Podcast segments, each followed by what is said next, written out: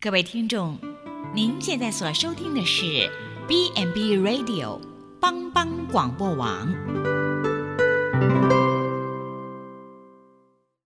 即将为您播出的是由静珠主持的《请问医师》。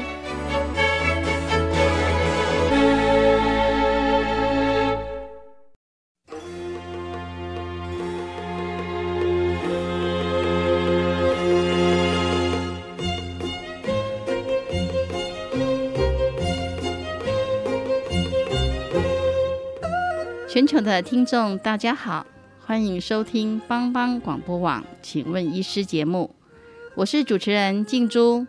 五月呢，是我们护士节，那在这边要跟所有的护理师表达最高的敬意。从过年到现在，大家为了疫情不断的尽心努力。当然，五月也是母亲节，很多人都会趁着假日回去啊，跟家人一起过这母亲节。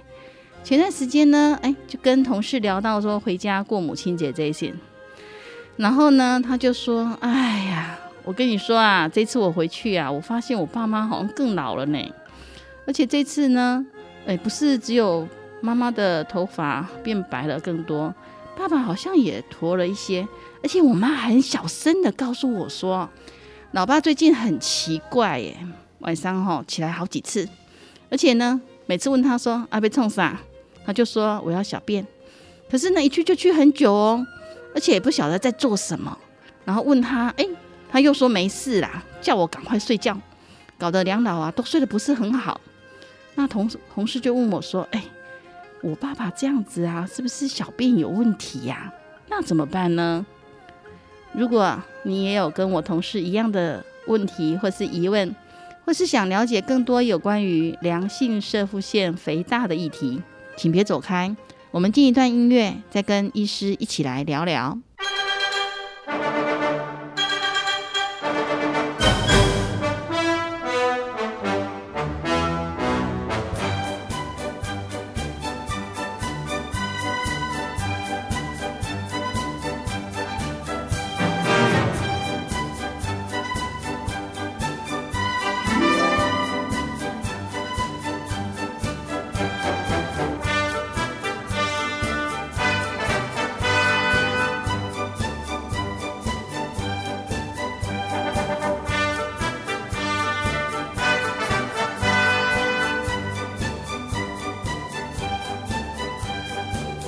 这里是帮帮广播网，请问医师，今天我们邀请到南投县普里救教医院林中正主任医师，请他来谈一谈良性射腹腺肿大。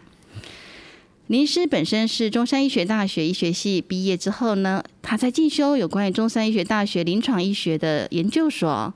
那他在台中荣总呃完成了整个呃泌尿道专科医师的训练之后呢，也在中山医学大学附设医院担任泌尿科的主治医师。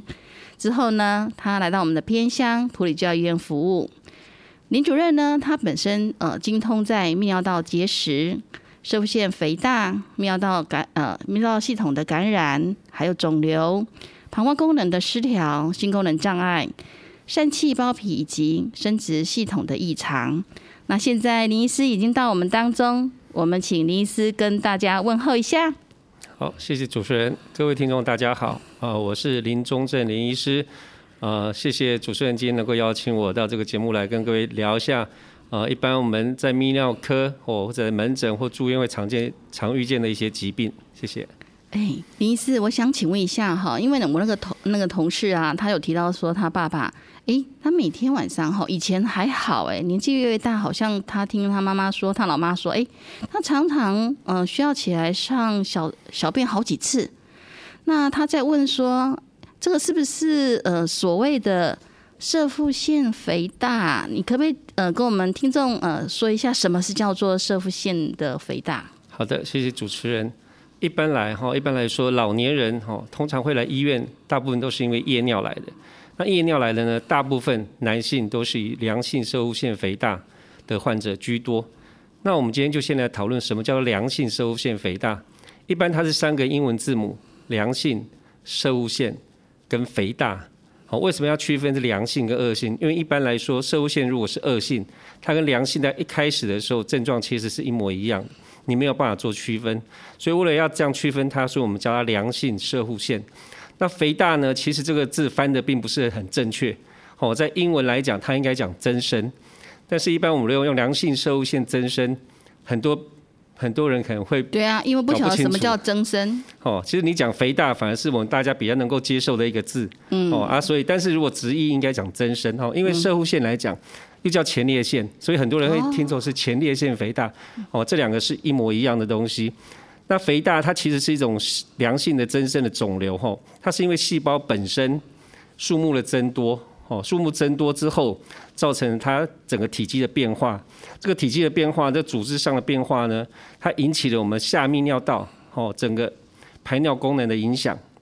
所以我们现在在讲良性射物腺肥大的时候，我们也会用一个名词叫做下泌尿道症候群来形容良性射物腺肥大。好，谢谢。所以你刚刚有提到说，哎，那个射腹腺呃肥大的话，它又叫做前列腺肥大，好，我们叫增生啦，哈。那你提到说下泌尿道，所以那我们射腹腺是在人体的什么地方啊？好的，射物腺这个这个这个组织呢，它是一个腺体。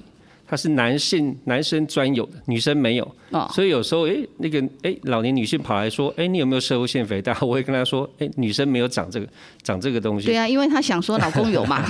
哦，所以那射物腺到底在什么地方呢？它其实主要的位置呢是在膀胱的底部，在直肠的前方，那它包围着我们的膀胱出口的那一段尿道。那那段尿道呢，我们就特别称之为射护腺尿道。那也就是因为这个原因，所以当它变大的时候，它会影响到我们膀胱的出口，造成膀胱出口阻塞，影响到我们排尿。所以为什么说，哎，射物腺肥大的病人，我们来医院要用肛门指诊，或我们从肛门口去摸它？很多人一开始不知道，那就是因为它是在我们直肠的前方，我们用摸就可以知道它的大小有没有变化，这样子。哦，原来是这样子哦，难怪。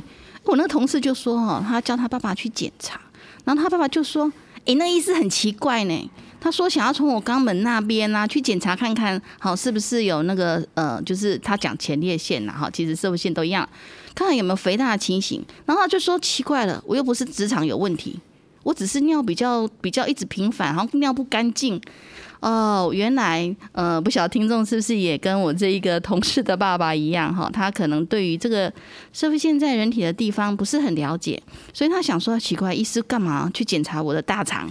好，他其实原来他只是要看看说，哎，我们射腹腺是不是真的有增生哈肥大的情形？那射腹腺既然是男性特有的，那它有什么功能啊？哦，一般来说呢，射物腺它有几个比较重要的功能因为我们刚刚知道，它是在膀胱的出口，哦，它刚好其实在我们内外括约肌的中间，所以它有，呃，将膀胱出口把它把它缩紧，哦，调节排尿跟尿流的机制之外，它有两个重点，一个是属于内分泌的，也就是精液的精液的重要成分。我们男生的精液大概百分之九十都是射物腺液，哦，所以它跟生育来讲有某种程度的关系，它可以给精子有活动力，并且保护这个精子。那它也有男性荷尔蒙的作用。哦，所以它有内分泌跟外分泌的这两种的作用。那再来呢，我们射精管的开口，输精管的开口是在射护腺尿道那一段，所以那一段呢，它可以导引我们的精液的射出的方向，让它比较不会有逆流往膀胱射，那也可以让我们有比较正常的生育的一个功能，这样子。哇，所以等于说，其实射护腺其实它呃有很重要的，如果呃重要的跟生殖相关的呃。就是功能嘛，哈，因为除了位置哈，对啊，因为你你如果万一精液哎跑到我们的呃就是膀胱去了，然后就随着尿液就流掉了，那这样子大概也没什么帮助了哈，对，就会有不孕的情形。对，那所以等于说呃这个射腹线非常的重要。那刚刚有提到这个检查的部分嘛哈，那呃所以说我们会去呃知道一下说，哎看他是不是真的有肥大。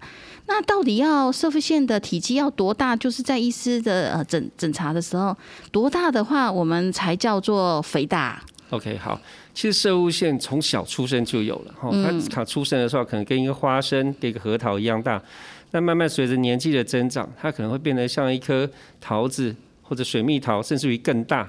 那一般来说，我们正常大概是十六到十八公克。哦，正常的男生大概十六到十八公克，所以我们临床上喜欢用大于二十，哦，就说他有前列腺肥大或射物腺肥大。那甚至于有的病人可以长到甚至两倍，甚至四倍，哦，临床上超过一百公克的也有，哦，但是不是说所有肥大的病人我们都一定要治疗，哦，还是临床上还是要看有没有一些症状。所以我们测量的方法有两个，第一个我们刚刚讲过了，我们可以用肛门指诊，哦，去摸。哦，它是不是有变大？哦，变大去形容它。那第二个呢？我们可以用射物线超音波或腹部超音波来去来去计算那个我们射物线的大小。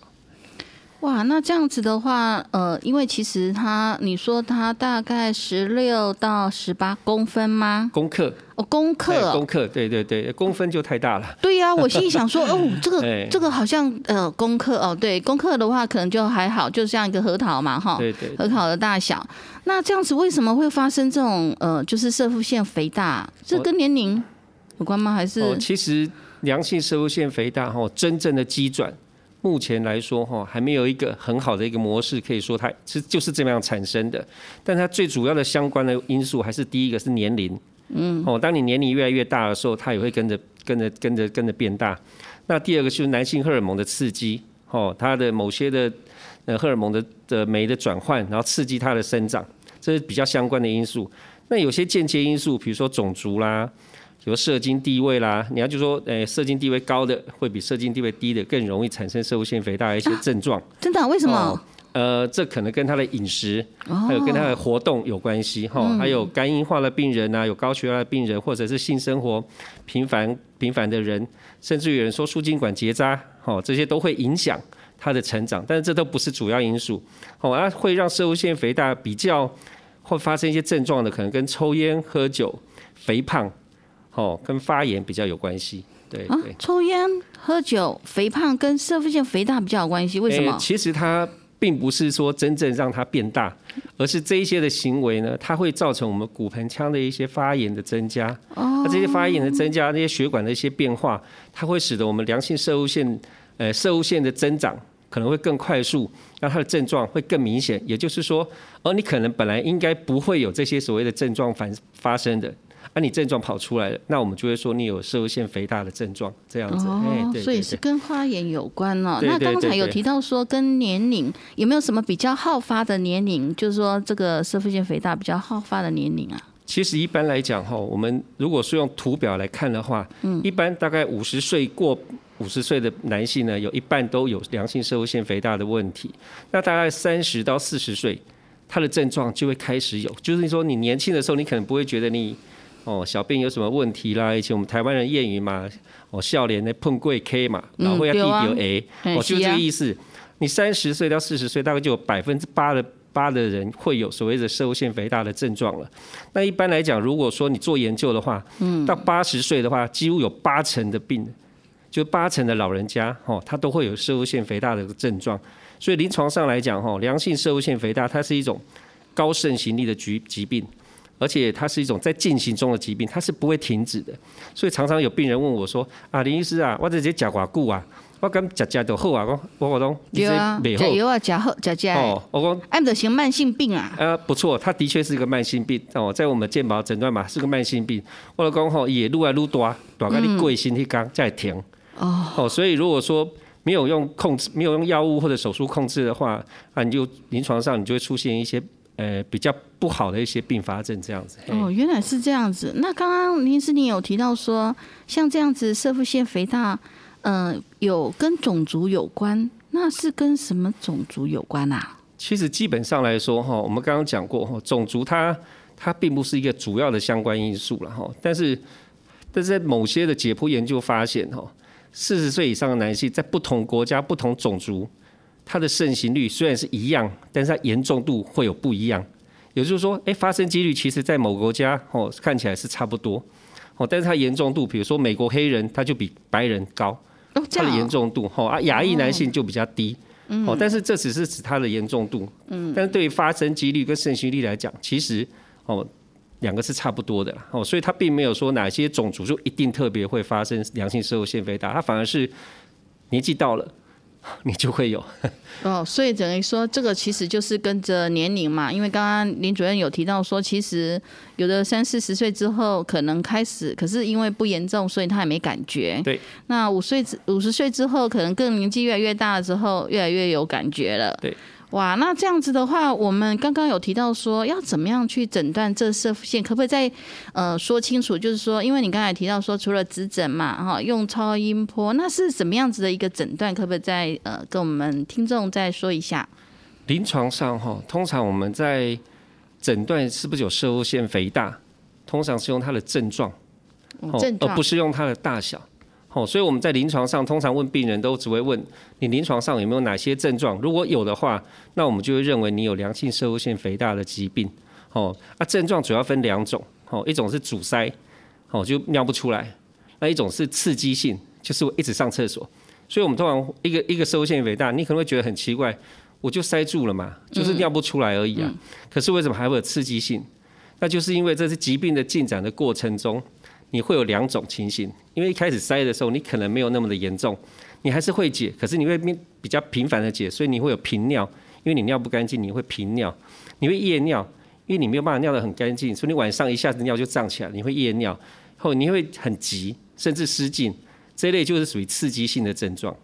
哦，按阻塞性的症状就是，哎，你变得你觉得小便很无力了，哦，要用力去解了，哦，甚至要尿一段时间，它才尿得出来。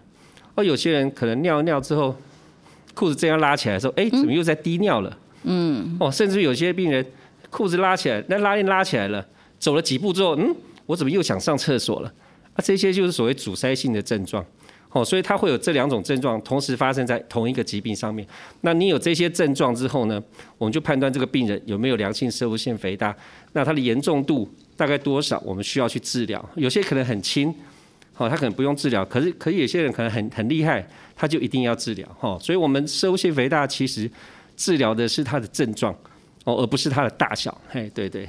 哦，对啊，因为刚刚呃那个林主任也有提到说，其实呃有的人他其实呃也是蛮大的，可是他不一定好，他不一定会马上需要治疗。那呃，就像这个我那同事这样子讲的也是啊，他就说，哎，奇怪了，他就是一直起来上厕所，然后呢，呃，上很久，然后呢，问他怎么样也不说，就说没事，然后可是呢，哎，确实也有感觉说，哎，奇怪，他的那个就是换洗的呃长裤啊，哎，有一些的就是。可能遗尿吧，就是说有滴到还是什么的，然后就觉得好像有一些小便的一些味道这样子啦，所以呢，哎，对，那时候请他说，哎，是不是应该去看泌尿科医师了？然后就他刚开始也是不是很愿意，后来去了之后跟医师讨论讨论之后呢，哎，医师就问他的呃一些症状这样子。那我们的呃良性的那个射线的肥大的话，刚刚有说要用一些超音波。那是怎样子的一个做法？哦，一般来说哈，我们超音波的检查，其实大概就是所谓经直肠超音波是最常做的。哦，它是比较一个更准确的。哦，它刚刚我们讲过了哈，它是位在直肠的前方。那我们超音波探头经过哦肛门口进入直肠那边的时候，去测量它的大小。那当然除了测量大小之外呢，我们还要看几个比较特殊的。第一个有没有结石？哦，第二个有没有一些肿瘤的一个影像？哦，甚至于有的病人，他是一种发炎的症状，他可能会有一些脓疡在里面。哦，所以我们可以用直经直肠超音波。那当然，有些病人他可能，比如说有病人他有痔疮，哦，他就很不喜欢，很不喜欢医师去碰他的肛门口。那我们可以另外用一个腹部超音波来算。哦，那他有另外一个计算的方法。那他当然就没有办法像直肠超音波，哦，可以照的这么的清楚，但他一样可以测量出他的体积。对，对，所以其实我就觉得说，哎，其实如果当然，呃，因为它的位置嘛，哈，刚好是在我们直肠跟我们的膀胱中，呃，那那那附近嘛，所以如果可以用直肠，就好像直诊哈，也是一样，因为就近，然后就去感觉。那如果更精细的使用那个直肠超音波的话，那就可以看得更清楚，包括没错，哎，它有没有肿瘤啊、结石啊，或者是说其他脓疡等等。那这个的话，直肠超音波这个诊诊。就是检查的话，他要插的很深吗？因为因为我我 有些人就是很害怕做那个大肠镜嘛，哈哦，所以呢，我想要先问说，这个做直肠的这个呃，就是射腹线检查这一个这个超音波，它要插很深吗？呃，其实不会啦，你自己想想看，我们可以用手指头，嗯，就可以触碰得到射腹线。那你去算算你的食指大概有多长，它大概就伸进去那么长就够了，就可以检查出我们射护线了。因为你伸的越深，你反而过头，你会什么都看不到。哦，所以一般来讲，大概就是一个自己的食指这么长，大概就这个长度而已。哎，所以不用太紧张。而且现在超音波的探头越做越小，哦，不像我们早期哦刚出来的时候，那探头很大，哦，病人的确是非常的不舒服。那现在探头越做越小，它的精密度也越来越高，哈，所以其实并不会以前那么不舒服了。哎。那这样子一个手指头，嗯，差不多十十十出公分吧，十几十几公分。对对对对。那这样子的话，哈，要像一般我知道说，如果我们做大肠镜的话，都要吃泻剂啊，或者是说，呃，要去灌肠啊等等。那做这个的话，需要做什么准备吗？不用，都不用。嘿，不用做，我们不用不用不用不用做什么灌肠，因为。这个地方其实大部分来说，它它的检查我们也不会像大肠镜说，哎，它需要看得非常非常清楚，因为我们主要是要透视到我们的射物线去，你就算有粪便，它也是可以透视的过去的，所以一般是不会有影响，对。我也是在想说，哎呀，这样子的话，对，因为我我呃，可能我们很多听众会想说，哎呦，做超音波，那因为呃以以前听到的大肠镜都是用的很干净，这样子的话哈，才不会因为有一些呃残留的哈一些消化性的东西啊，然后在我们肠子里面，然后影响到判别。所以这个呃，如果是射腹线的那个超音波检查，其实不需要，不需要，对，不需要。那我再问一个比较尴尬的问题，就是说做那个哈这种，呃，就是诊断那个射会线的那种超音波的部分啊，那我我我会不会说哈，我这样在做的时候，然后就一直拉拉拉大便出来，然后很尴尬？其实我们这种泌尿科哈，跟大直肠外科都一样。哦，这都是我们会遇到的问题啦。嗯。哦，有些病人可能我们在做的时候呢，刚好他肚子他太紧张了，然后一直对对。其实我们基本上超音波的探头，我们都会给他用哦一个呃类似保险套的东西给他套住。哦，所以基本上就算是沾到粪便啊也没有关系。哦，啊你说会不会遇到呢？其实或多或少，我想很多医师都会遇到了。哦，都遇到这样的问题。不过呃。你说要喷到身上，这个大概是还没有遇到过啦。嗯，不过刚刚呃，林林主任有提到说，哦，会把那个呃探头哦，就会套一个像保险套这样子的东西。我也是正想问说，诶，奇怪，那个这种探头到底要怎么样保护？因为毕竟是声道，虽然我们都知道，我们其实职场嘛，哈，本身也不是什么无菌的地方啦。那可是呢，毕竟那个探头这样子，大家用来用去啊，哈，其实也会害怕，所以它本身它会，所以那个保险。套是短的那一种的，它会夹到我我的那个肠子那边，然后就掉在那里面不会动。哎，我刚刚讲过，其实大部分来说，我们探头并没有伸得很进去，哦所以大部分的保险套的那个大小哈，事实上你不会完全伸进去的，而且我们的探头的后面都会有一些钩子可以勾住它，哦，所以基本上要留在里面的几率是很小。然后再来，因为我们只是做检查。所以做检查的话，我们比较不会担心说会有什么呃什么我们人体的一些脏的东西会跑到你的更深层，除非你今天做的是射物线的穿刺，我们要取取一些哈射物线组织，像这样的话，我们探头保险套我们就会去做先修先做消毒的动作，哦，然后再做那个穿刺。所以一般的检查是。不用担心了，那是不会的。对，这样子听了之后，觉得就心里就安心很多了。那我想再继续呃跟呃医师请教，就是说有哪一些疾病的话，好，因为我们知道刚刚讲了五十岁以上嘛，对。那所以呢，很多呃长辈啊，他可能五十岁以后的话，他可能也会有一些疾病，有些慢性病或是等等的。那哪些疾病会增加这个良性射腹腺肥大发生跟严重度？好的，呃，我们知道这个良性射腹腺肥大哈。哦，是好发于年纪比较大，所以以前我们也说它是长寿病，也就是说你岁数要活到够大，你才会发生这样的问题。但是年年岁大，相对的，他老人的疾病就会更多。所以有一些疾病呢，它事实上是跟射物腺肥大是一起发生的。哦。那或者是说，是因为射物腺肥大有了这个病，有了他其他的病之后，它的射物腺肥大严重度会增加。嗯。那有哪些会呢？第一个最常见就是糖尿病。哦，糖尿病其实哈对每某很多的疾病都是一种危险因子。是啊，它对于射物腺肥大来讲更是个危险因子哈，它它会造成我们严重度的增加。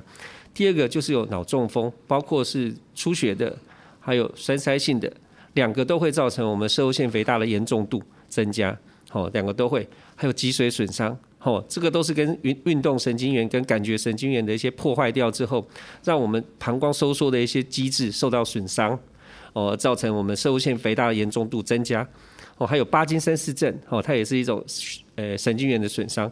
还有就失智症，像像这种失智症的人越来越多。嗯。哦，他他常常这样的病人来，都可以闻到很浓很浓的尿骚味。对。因为他不知道如何去控制他的膀胱的收缩，所以像这一些疾病都是我们在临床上常常遇到的。他就是有射物腺肥大，或者他本来没那么严重，啊，因为得了这些病之后，诶，他射物腺肥大那些的临床症状就跑出来了。哦，甚至于说他本来就有了。啊，反而更明显的，更严重了。好，对。哦，所以等于说，其实呃，有些疾病的话，也会增加到射线呃的肥大的发生跟严重。那这样子的话，我们呃有关于这样子的一个射腺肥大的部分的话，那我们呃要怎么样子来治疗？包括说，如果说，呃，我们先不要讲恶性了哈，我们先从良性开始来说。那呃，包括说，哎，他是呃可以吃药吗？还是说后续你有讲到一些穿刺什么等等的一大堆的？我听起来我其实好紧张哦。所以我想说，您可不可以呃，就是帮我们再呃，就是仔细的说明一下有关于这个良性受腺肥大的一些治疗过程或流程？好的。那一般来说，哈，良性射物腺肥大在治疗之前，我们一定要先诊断。嗯，对。那诊断的话，通常会分一般的诊断。一般的诊断，一个就是病史的询问。嗯。你要问清楚病患到底他是属于哪一种症状。哦，对。或者他有没有其他我刚刚讲那些疾病？嗯。哦，如果有的话，你都都要同时去治疗。啊，第二个就是症状的评估。我刚刚讲过，射物腺肥大其实我们要治疗的就是它的症状。那症状要怎么评估呢？通常我们有一个叫做国际射物腺肥大症状评估表，哦，简称 IPSS，它满分是三十五分。通常你如果说分数在七，它有共有七个选项，哦，就七个项目，它就把我们的呃阻塞性症状跟刺激性症状，哦，弄出七个选项。那这七个选项中的分数呢，如果说零到七分就是轻微，那如果是八到十九分就是中等，那如果是二十到三十五分就是严重。那我们就会从这个轻的还是中的还是重的这三个去区分病患目前来讲他的症状是属于哪一个类型，需不需要治疗？因为这会影响到我们待会哦治疗的一个它的一个指标后，看我们要怎么往下走。那当然我们在一般在诊断良性射物腺肥大，因为我们讲到有很多疾病或什么都会影响到，所以一般一般的检查我们还是要去做第一个尿液。因为可能他发炎才造成他频尿，嗯，所以你可能发炎治疗好，哎，他就不需要吃药所以要鉴别诊断就对了。那肛门指诊我们刚刚讲过，其实肛门指诊它有两个很重要的，一第一个大小，第二个就是摸看看有没有硬。硬，哎，就是它摸起来会很硬，或者它有没有不规则的表面。因为如果你摸起来很硬，嗯，或者有不规则表面的时候，它就可能是恶性。因为一般我们恶性的射物腺肿瘤，它是长在射物腺比较周边的地区，所以我们在做肛门指诊，其实更重要的目的就是要区分它是不是良性，哦，还是一个恶性。嗯。那当然，我们更要测一个叫做特射物腺特异性抗原，哦，因为我们刚刚讲过，它良性跟恶性在初期的症状是一模一样，哦，所以我们在一一开始的检查中一定要包括这个良性这诶射物腺特异性抗原。那再来就是尿流数。哦，这些检查都是属于建议，都是属于 A 的等级，就是说，哎，这样的病人来，我们要做，因为尿流数如果越严重的，表示你出口阻塞的程度越严重，像这一类型的病人就越需要治疗。但是我们刚刚讲到一个很重要一点，射物线是治疗症状，它是症状，啊，症状的严重度呢会因人而异，所以他在那个我们刚刚讲那个评估表中，他后来又多了一个叫做生活品质评估表。也就是说，这个生活品质的评估表，如果你评的很轻，他就不会要治疗。像有些老人家，他夜尿一个晚上起来五次，他没有关系，因为他尿完之后就马上睡着了，所以他也不想要吃药。那有些人可能起来两次他就受不了了，他就要求你一定要治疗。所以这是跟生活品质有关系。也就是说，这些症状有没有影响到你生活品质？如果有，我们大概就一定会给他治疗；如果没有，他可能就觉得他不需要治疗，哈，所以在治疗之前呢，我们一般都会先做这样的一个分析，然后跟病人讨论完之后，那我们才会给他治疗。哦，所以等于说，其实他要有相当多精细的检查耶，包括呃，除了一些我们医师的问诊之外呢，诶，他还要做一个量表的评估，看他的那个呃分数是怎么样子，哇，还进行到用生活品质的部分，然后尿流数啊等等。那像呃做一些什么抗原特性的那个抗原这个部分的检查，那像这一类的检查，我们都是健保可以给付吗？对，都是健保可以给付，而且是。健呃健保，我们国卫局的社务线指引中，希望你来就要做的一个一些一些检查一些指标，所以是一个标准的该赖的检查啦，是一个标准的指引的检查，对对对。哦，这样子，所以等于说这些，那所以这样子的话，如果说有这些症状的民众，呃，您您觉得你你的你的建议会希望说他们其实都来做呃一个呃就是基本的筛检吗？基本上来讲，我们都会希望他做。哦，基本上这些来讲，就是尿流术有有时候也许病人会觉得他时间不够，所以他可能不会不会做。但是扣掉这个之外，大概几乎每一项我们都会做。哦，因为这是最基本的。哦，肛门指诊、尿液检查，还有 PSA 就是射物腺特性抗原，这几乎是基本的。这几乎每个是有怀疑是良性射物腺肥大的病人，我们都一定要做的。对，那刚才你有提到说，其实每个人的需求不太一样啦。那呃，像像我那个同事的爸爸，他就觉得说，哎呦，啊就是起来几次而已，那些大惊小怪什么这样子啦。没错。可是老妈就会觉得说，就睡不好啊。对。因为老伴一直起来，然后老妈就在一直在紧张啊，哈，然后就搞了两个人哈，一直哈，他一直问他，然后他就睡不着。那所以呢，刚刚有提到说，这个呃，良性社会性肥大的部分的治疗。那呃，就是以民众自己自认为需要治疗，还是以医师看到什么情况需要治疗？通常这两个是并行的。好，我们会跟病患解释你目前的严重度是怎么样了。那病人如果觉得他就是不需要治疗，我们当然不能强迫。就像刚刚主持人讲的，有些是家属带来，因为家属受不了，家属被吵到受不了，或者说病患比如说有点失禁，哦，他没有办法控制，他就是。整个裤子都非常的臭，嗯，哦，所以那有的是家属受不了带来的，也有，哦，他像这样的病患呢，通常我们会是跟病人解释说，你还是需要治疗会比较好，哦，会比较好，哦，刚刚所以说，其实它是一个多方面的评估啦，不是说你今天大就一定要给他药，我们不是这样子的，嘿。那如果说，因为其实哈，如果呃讲到这个治疗这两个字啊，很多长辈他们就很害怕说，哎，治疗治疗会不会呃有就是要叫我开刀啊？所以我想问说，像一般呃良性的射腺肥大的的部分，有没有什么内科疗法，像给一些药物或又做什么东西，然后就不用用手术的，有没有这样子的一个治疗方式？好，我们刚刚有讲到说，我们症状有分轻度、中度跟重度。所以，我们治疗的话，通常是用三个三个面向。哈，第一个就叫临床症状，这是最重要的一个因素。第二个就是前列腺的体积的增生有多大。所以有时候我们用肛门指诊或者超音波去量，哦，它是不是真的很大？那第三个就是膀胱出口阻塞的程度。那出口阻塞的程度呢，就是用我们尿流数的检查去看。那这三个因素加在一起，综合起来来决定它要不要去处理。那如果是对于轻度的，我们刚刚讲症状，如果是七分以下的，嗯，通常我们可以追踪观察。像这一类的病人，你可以跟他说，就是平时哦注意自己的饮食、水分的摄取量，哦啊要清淡一点啊，不要便秘，哦要多运动啊。这样的病这样的病人呢啊，就固定跟他说，你可能三个月或半年回来门诊追踪一次，所以叫做追踪观察。像这类型的病人，其实你不吃药，病人也会也会觉得他生活过得很好，哦，他也不会觉得说我一定要那个。但是如果说哈已经引起了肾功能异常啦，或者你要去给他放导尿管啦。或者你反复的有泌尿道感染啊，有这些情形发生的时候，甚至病人有血尿了，哦，或者你怀疑他已经可能会有肿瘤了，比如说我刚刚讲的射物腺特异性抗原增加了，嗯，像这类型的病人的时候，你就不可以用追踪观察了，你就必须要做进一步的治疗，因为它可能会影响到你之后的一些一些呃身体会发生一些比较严重的一些并发症，好，所以这是属于轻度的，属于轻度的。那至于你刚刚说，哎，有没有哪些东西是？不需要，是不是一定要开刀？其实没有吼。对于某些轻度跟中度的病患呢，其实他是不需要手术的。哦，我们可以给他药物治疗就可以了。太好了，什么药物？其实主要的药物呢，它目前来讲分两种。嗯，好，分两种。我们讲说，诶，射物线在膀胱的出口，它是包含是包围着尿道，所以我们第一个就是要让那个尿道放松。哦，放就是让松让它放松。好，第二个就是说，哎，我们是不是要让射物线的体积不要长那么大？嗯，哦，主要就这两种。哦，所以这这两种药物，第一个就是放松的药物，就是甲型的肾上腺素阻断剂。哦，英文就讲做 alpha one alpha blocker。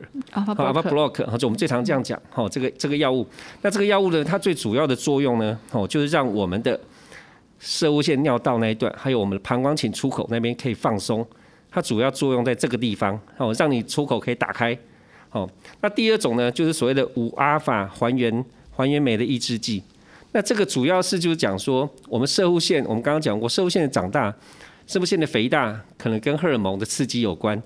那这个药物呢，就是在荷尔蒙的一个转换的过程中，它把它把它刺激它生长的那个地方给给给给阻断掉，所以使得它的生长哦出现了迟缓，啊达成达到我们缩小的目的。那但是这个药物通常来讲，它要吃比较久，它可能要吃到半年，哦它才会会比较明显的作用。所以一般来讲，我们药物治疗呢，一开始会先给他所谓的阿法布洛克，就是甲型肾上腺素阻断剂，因为它的作用会比较快。它会比较快，所以我们会先给他这个药物。那我们刚刚讲过，射物线除了阻塞之外，它可能还有刺激性的症状。哦，所以有些人病人来看是频尿啊，他可能只有频尿跟夜尿。所以像这样的病人呢，你可能还要给他一些药物，那让他膀胱不要过度的收缩。哦，不要过度的收缩，就是我们所谓的抗抗胆碱剂啊。哦，抗抗胆碱剂啊，这一类型的药物呢，事实上呢，它可以让我们膀胱收缩不要过度，然后达成让它就是说不要频尿、不要夜尿的情形。那我们刚刚还有一个药物，就是说膀胱收缩如果不好，像糖尿病的病患，对，哦，他糖尿病的病患他收缩不好，那这样的病人怎么办呢？那我们就可以开一些类似于膀胱增进他收缩的药物。哦，这类型的药物呢，事实上也是我们常开的。哦，因为常常病人呢，我们在做一些尿流素的检查的时候，会发现，哎，病患虽然出口阻塞很明显，但是膀胱本身的逼尿肌的作用很差。哦，像这类型的药物呢，我们就要开一些药物，让它膀胱的收缩力量可以增加，然后然后来减轻它这些这些临床上的症状。哦，这就是一般我们在不手术的话，我们有哪些药物可以给他治疗？那这样子的话，我们这些药物的话，像刚刚呃林主任提到说 alpha blocker 的那个部分的话，大概要吃很久的时间吗？还是说呃可能吃一两次就可以了？还是说我吃一下，我觉得好像有好一点，那我就不要吃了？对，对，这个就是我刚刚前面有讲到的哈，射物线是一种进行中的疾病，哦，它是在你过世的那一天，它生长才会停止。所以你一开始吃，有些病人可能一开始吃，哎，前面觉得感觉很好，嗯，哦，他觉得我好了，我不要吃了。对啊，通常这样的病人，哦，一个两一两个礼拜以后呢，他一定会再回来，因为那因为不啥哎好啊不，是不是无效，他是他是吃完一两个礼拜，他还不吃了。对啊，不吃之后一两个礼拜要再回来，他说我停药之后症状又跑回来，为什么？因为一开始那是放松而已，嗯，那你把放松药物停掉了，他又回到紧缩的状态中，所以他还是会回来拿药，所以我都会跟病人讲，吃到吃到多久呢？就吃一辈子。哦，除非说你真的没有办法忍受吃药，那你只好去接受手术，是，所以呢，其实呃，心态上也是非常重要啦。那我想请教说，如果说呃什么情况是需要到手术了，就说我可能没办法只单纯使用药物，是的，呃，通常一般的病人呢，我们大概都是先用药物给予治疗，但是这药物治疗之后，如果发现了一些比较严重的一些哦并发症哈、这些并发症发生的时候，那我们可能就要考虑采取手术的治疗。哦，哪些并发症呢？哦，比如说病人常常尿不出来，要一直去导，一直去导尿，或者是要放导尿管。所以有些医生他会说，你如果临床上已经连续两次了，哦，一个礼拜连续两次要去放尿管，那表示你可能药物治疗上面可能不够了，哦，可能要考虑手术。啊第二个就是你有膀胱结石的产生了，那为什么会产生结石？因为结石掉到膀胱之后，如果说你没有射物腺肥大，通常石头都会顺利排出来。嗯，那个结石如果没有办法排出来，它在膀胱里面会越长越大，所以像这样的病人也是适合手术的一个时机。好、第三个就是你会反复性的一直泌尿道感染，你怎么都不会好。像这样也有可能就是因为你射物腺太大了，哦，造成你排排尿老是排不干净。哦，这样的话也会建议你，或者有明显的血尿，哦，射物腺大太大的时候，它会它的表面的一些血管呢会扩张的特特别的厉害，就很容易破掉，所以它会一直血尿。像这样的病人呢，也是适合接受手术。哦，或者已经阻塞性的肾病变发生，也就是说你的射腺肥大引起你的尿滞留，让你肾脏尿液流的不顺，哦，造成肾脏的积水，而造成肾功能坏死，而造成肾功能有问题。像这样的病人也是要适合做射腺肥大的一个手术的治疗。还有就是病人不想吃药，好，就是我刚刚前面讲的，他就是不想吃药，我就是要早点用手术。对啊，因为每天在那边吃药，其实也是很辛 苦的。这就病人的导向哈，病人说他不要吃药，我就是要手术。这样的病人也是属于这一类的。还有就是你药物治疗无效了，就是你发生的那一些并发症，嗯，或者是说你怀疑他有可能有恶性肿瘤的时候，好，恶性肿瘤的时候，那我们可能需要刮一些去做化验的时候，那你干脆去给他手术，把它刮通了，然后把把组织拿去送化验，这也是一个方法。哦，也是或者病人年纪大了嘛，他不想做整个全切除术的时候，其实我们也可以用这种方法，把它把射物线哦给它刮通，然后顺便把简体拿去做化验。哦，如果说他有恶性，那我们也可以进一步的治疗。哦，这样像这一类的病人呢，哦都是属于我们需要手术的。哦，这样子，所以等于说，那如果说我们呃需要手术的呃时候，那他有哪一种哪一些做法？你刚才有提到说刮除，那还有其他的方式吗？好的。目前来讲，我们手术主要还是以哦内视镜的刮除手术为主哦，就经尿道内视镜射物线刮除。那刮除的方法主要有两，一个是单极电刀，这个单极电刀是我们传统的传统在做的哦。那现在比较新的叫双极电刀哦，它都是一样刮的，只是说它的单极跟双极在于双极它止血效果比较好哦，两者用的冲洗力不一样哦，这都是健保可以给付的。那再来更新的就是所谓的镭射，那射物线的镭射手术呢，目前来讲健保是不给付的，哈，它是自费。那镭射的的的方法呢，目前来讲有两种，一种是气化，就是我整整个把你烧，哦，把你气化掉，把你组织给烧掉，哦，烧烧不见，哦，这个是气化术。那另外一种叫做晚除或者叫刨除术，它就是经由镭射，哦，然后从你的射物线的周边，把你整个射物线挖起来。哦，这样挖起来，可能听众会听得比较清楚一点。嗯，就是把射物线挖起来，按我们中文字事实上是翻成晚除手术。哦，那这两种镭射的手术呢，目前都有人在做。哦，但是这个呢，健保是不给付的。哈，这两个健保，那其他当然还有很多其他的方法，但是都不属于建议 A 的等级啦。哈，所以目前来讲，还是以。电刀刮除和镭射的气化剜除手术为主，对。哦，所以等于说，其实呃，健保它还是有给付一些呃，就是传统的手术方式嘛，哈，包括双刀或者是单刀的部分啦。对对对。那什么时候会使用单刀，或什么时候会使用双刀？其实不是什么时候会使用，就是第一个看你医院的设备。哦。哦，你医院的设备如果只有传统的单极电刀，那你当然只能使用单极电刀。那你传统啊，你医院如果配有这种双极电刀，双极电刀跟单极电刀的好处就是双极电刀第一个它比较会止血，然后再来因为它的它的冲洗液是属于呃生理食盐水，所以它可以减少以前我们所谓的哦我们开刀会有一个所谓的射物线刮除症候群哦，因为我们以前的单极电刀是用蒸馏水。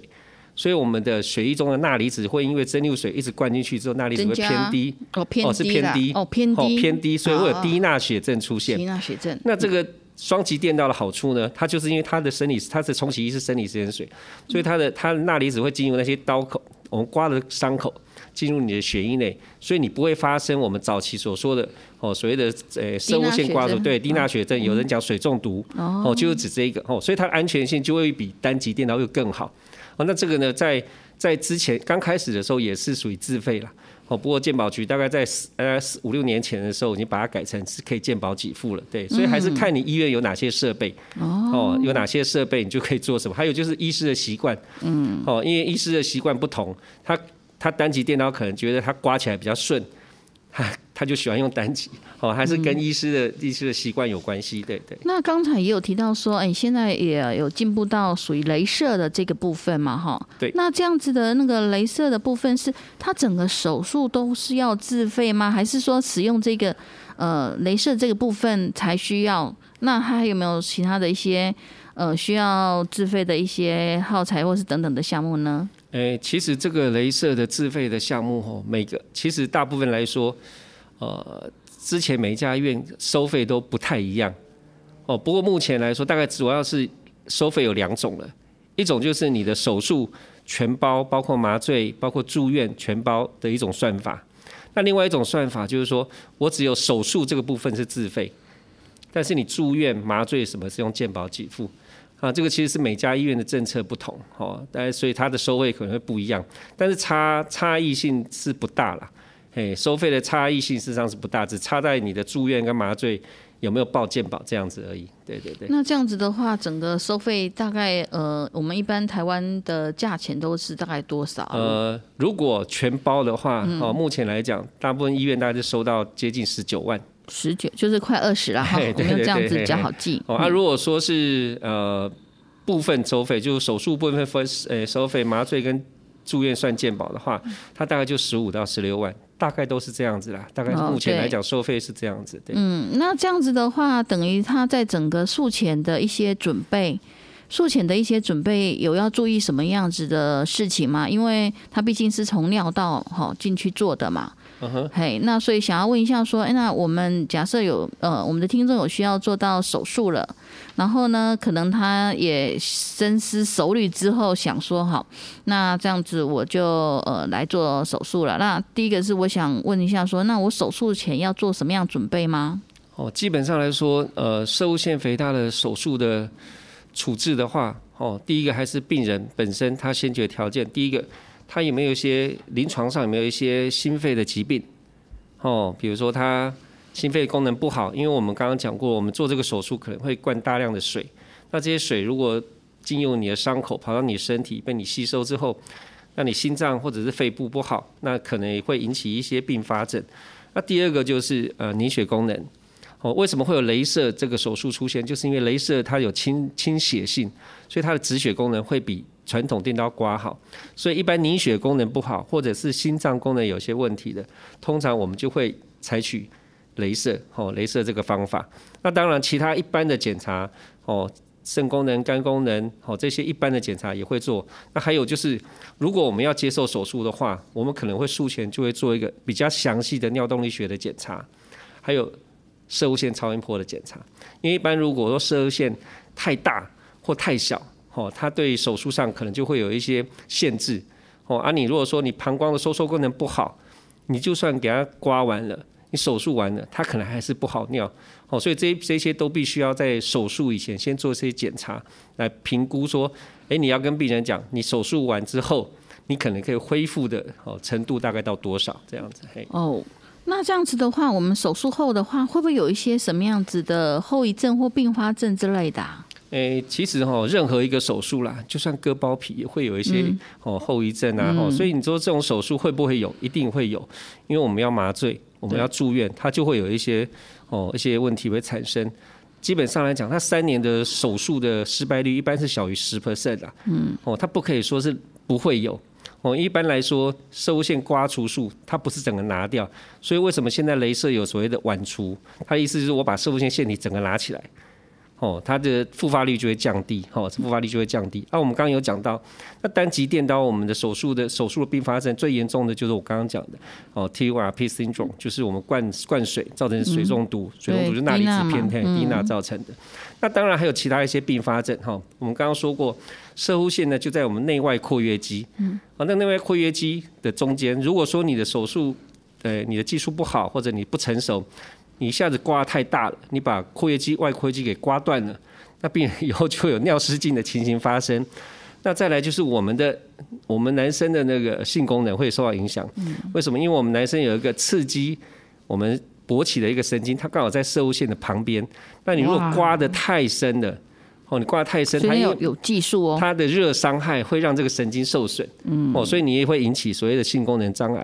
然后再来，一开始就提到了，嗯，我们射精管的开口，对，在射物线尿道，没错，它开口是向外的，嗯，你可能一刮了，把它刮平了，它变成向上了，所以病人就会所谓逆行性射精，就是病人射精射不出去，对，他有射精的动作，嗯，他有射精的行为，但是精。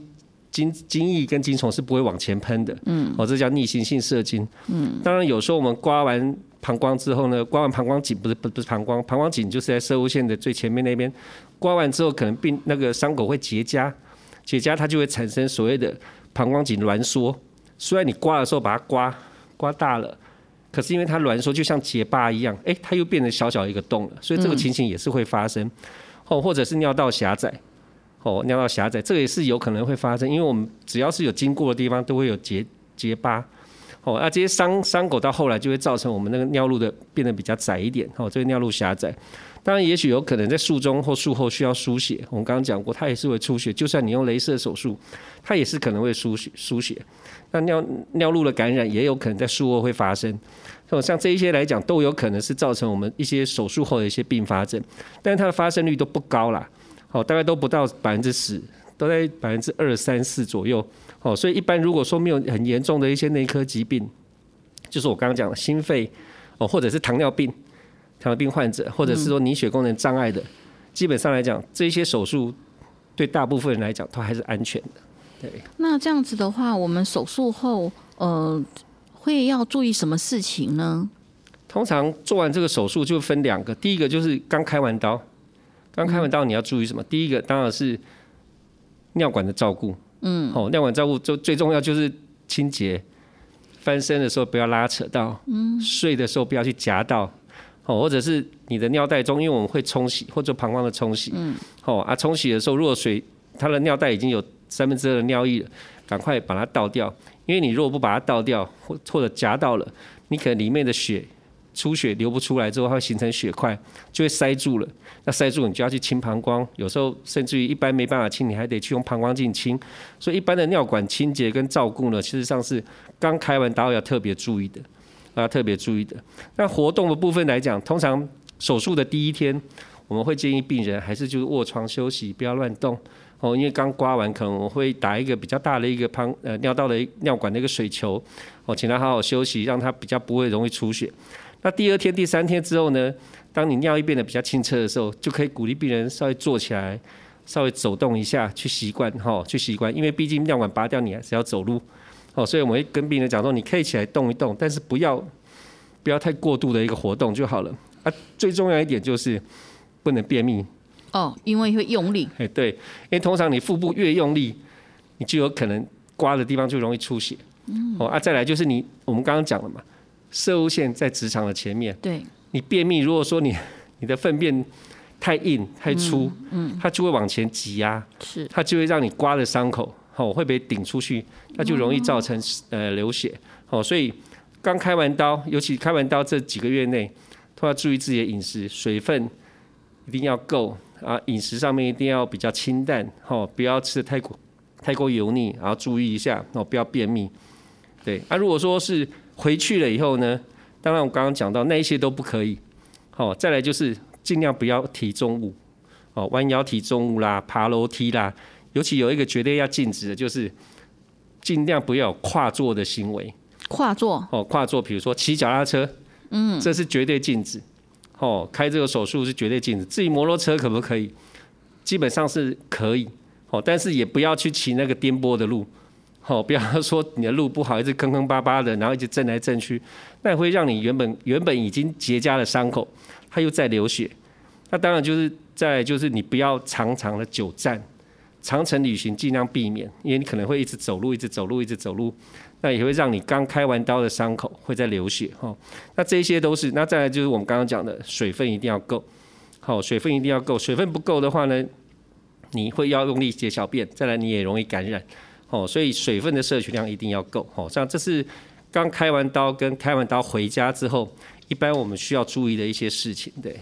所以等于说，呃，一般我们在手术后的话，医师会先放呃尿管在我们的身体嘛，哈。对对对。然后呃，可能一两天会就拔掉了吗？呃，看你的手术。一般来说，传统的电刀手术或者是双极电刀手术。尿管可能都是放四天左右哦，四天哦，四天左右。嘿，啊，如果是镭射手术的话，为什么镭射手术要自费？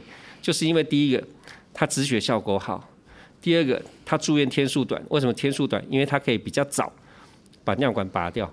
我们胃尿管为什么传统电刀会放这么久？就是因为它还有血尿的问题，所以它必须要等血尿改善之后才可以把尿管拔掉。啊，镭射的好处就是在于我们可以尽早。拔尿管。啊，为什么可以尽早拔尿管？因为它比较不会流血，哦，所以在这个地方，对对对，可以。那所以这样子的话，听起来的话，如果说我们使用镭射的手术的话，那因为大概有的人五十呃五五十几岁可能还有工作在工作嘛，那所以等于说像他如果说呃使用这样的手术，那他大概呃要住院几天？一般来讲哈，镭射手术的住院天数大概是两天至三天。哦，在国外的话，甚至有些医院当天就做完门诊手术就给他回去了。哦，这样子哦，因为国外毕竟因为国外的住院费用是比较贵了，对，哎，所以他没有办法用我们的我们的 我们的想法去想国外的一些手术的时间。对啊，不过我想说，大概呃住院两三天，有先先有尿管，然后先注意一下出血情形，然后之后拔掉之后，可能也是比较安全。那这样子的话，他就可以马上上班吗？还是说呃他需要在家里先休息一段时间，然后才可以去工作？我们刚刚讲了，其实这个手术做完，还是建议病人休息。因为你如果上班的话，你可能需要爬楼梯，你可能需要久站久坐哦，甚至于你可能要跑步，像这些都是对于这个手术来讲是比较不好的一些行为，所以最好还是能够休息一个几天一个礼拜，哦，让你伤口整个复原的比较好。哦，一般我们伤口愈合大概是四天到五天，哦，让伤口长得比较好一点，你再去上班可能会更好。嗯，对，所以其实呃，因为动了刀了嘛，哈，所以呢，还是让它比较恢复的比较好一点，呃，可能对呃听众会比较好。那所以等于说，如果我们有这种良性的射腹腺肥大的这个民众的话，那我们在呃保健的部分或者是饮食的部分，我们要注意什么？好的，我想哈，如果有射腹腺肥大的病人，基本上你平时需要注意的保健，第一个就刚刚讲的，还是要多喝水。但是水要怎么喝呢？有射物腺肥大的病人，我都会建议他，你白天多喝点，晚上少喝一点。为什么晚上要少喝一点？就是减少你夜尿的情形。哦，像我都会跟病人讲说，你晚上要要要睡觉前一定要上一次厕所。那睡觉前吃的药，绝对不要上床前才吃。哦，可以提早半个小时甚至一个小时前吃都没有关系。哦，不要说我上床才要吃药，因为吃药了可能就会喝一口水。哦，还有晚上如果你夜尿起来的话。不要习惯性再喝一杯水，哦，像有些老人家都这样，哎，我去上个厕所出来再喝一口水，这样反而就会增加他在夜尿的一个一个次数跟情形哈。第二个就是膀胱的膀胱可以自己训练，哦，如果你病人有一些急尿，哦啊的情形发生的话，其实你可以稍微等一下，稍微憋一下，让他时间久一点。哦，这是一种膀胱训练，哈，就就是我们以前常常讲凯格尔运动啊，嗯，哦，就是说提肛缩臀，哦，增加你骨盆腔肌肉的能力，哦，其实这都可以，哦，改善你排尿的状况。啊，再来就是食物，食物当然是要清淡呐，哦，清淡清淡就比较不会有一些哦高高热量的食物啦，哈，避避免喝酒啦，吃辣，因为辣的话，事实上也会让我们的膀胱的出口受到刺激。受到刺激之后，它就会可能发生挛缩，它可能尿不出来哈，所以尽量少吃辣的东西。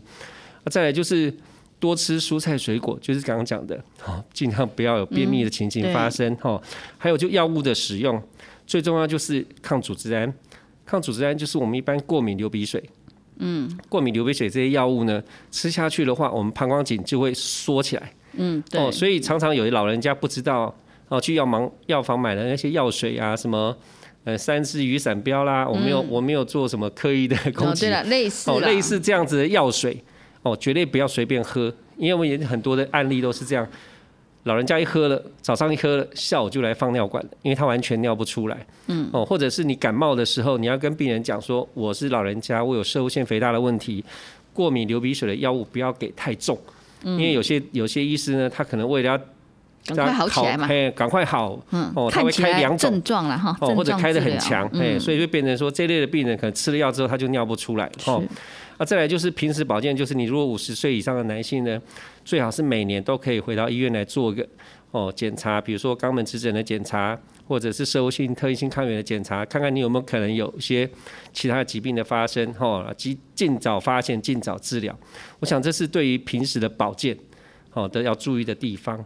嗯，对，所以呢，其实呃，我们的林主任有提醒我们哦，喝水，然后注意均衡的营养，不要去便秘，注意我们的血压、血糖等等的。然后另外的话呢，其实呃，射腺肥大它是男性自然的一个老化的过程啦。对。其实呢，如果年纪有了哈，五十岁以后呢，呃，其实呢，呃，定期的到我们的呃门诊来做一个呃评估啊，然后检查，其实是很重要的。那当然，如果说呃有影响到我们日常生活，其实大部分人还是可以使用药物的来控制啦。那如果真的不行的话，我们现在也有很好的呃技术，哈，镭射的方式哈来处理。那今天我们非常谢谢我们林主任到我们的空中跟我们分享有关于呃这个良性射线肥大的呃治疗模式。我们谢谢林主任。好，谢谢主持人，谢谢。呃，如果您对我们的节目有兴趣，欢迎锁定由帮帮广播网直播的《请问医师》。感谢全球听众收听，我们下周空中见，拜拜。送你一份爱的礼物，我祝你幸福。无论你在何时或是在何处，莫忘了我的